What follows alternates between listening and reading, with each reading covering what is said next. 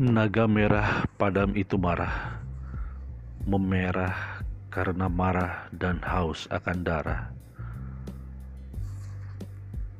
Dan perempuan itu diburunya, padahal perempuan itu menanggung berat kandungan perutnya. Padahal perempuan itu bergeliat kesakitan hendak melahirkan.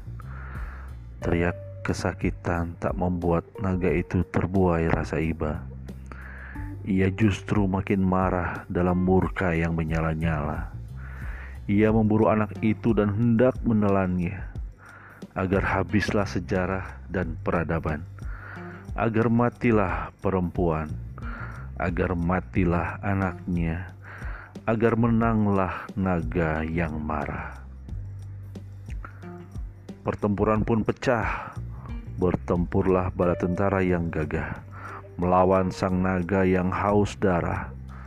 Suasana menjadi semakin tak terarah. Aku dibebatannya yang terbongkah-bongkah.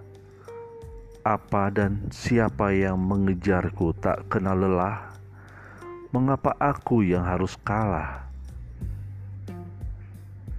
Mimpi-mimpi itu datang seperti hujatan, intimidasi menyuruhku untuk segera mati. Padahal hidup ini masih ingin kunikmati. Tetapi apa dayaku, insan yang hidup tetapi mati.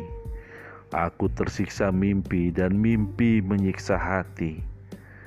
Naga merah padam itu menghendaki nyawaku berakhir sampai di sini.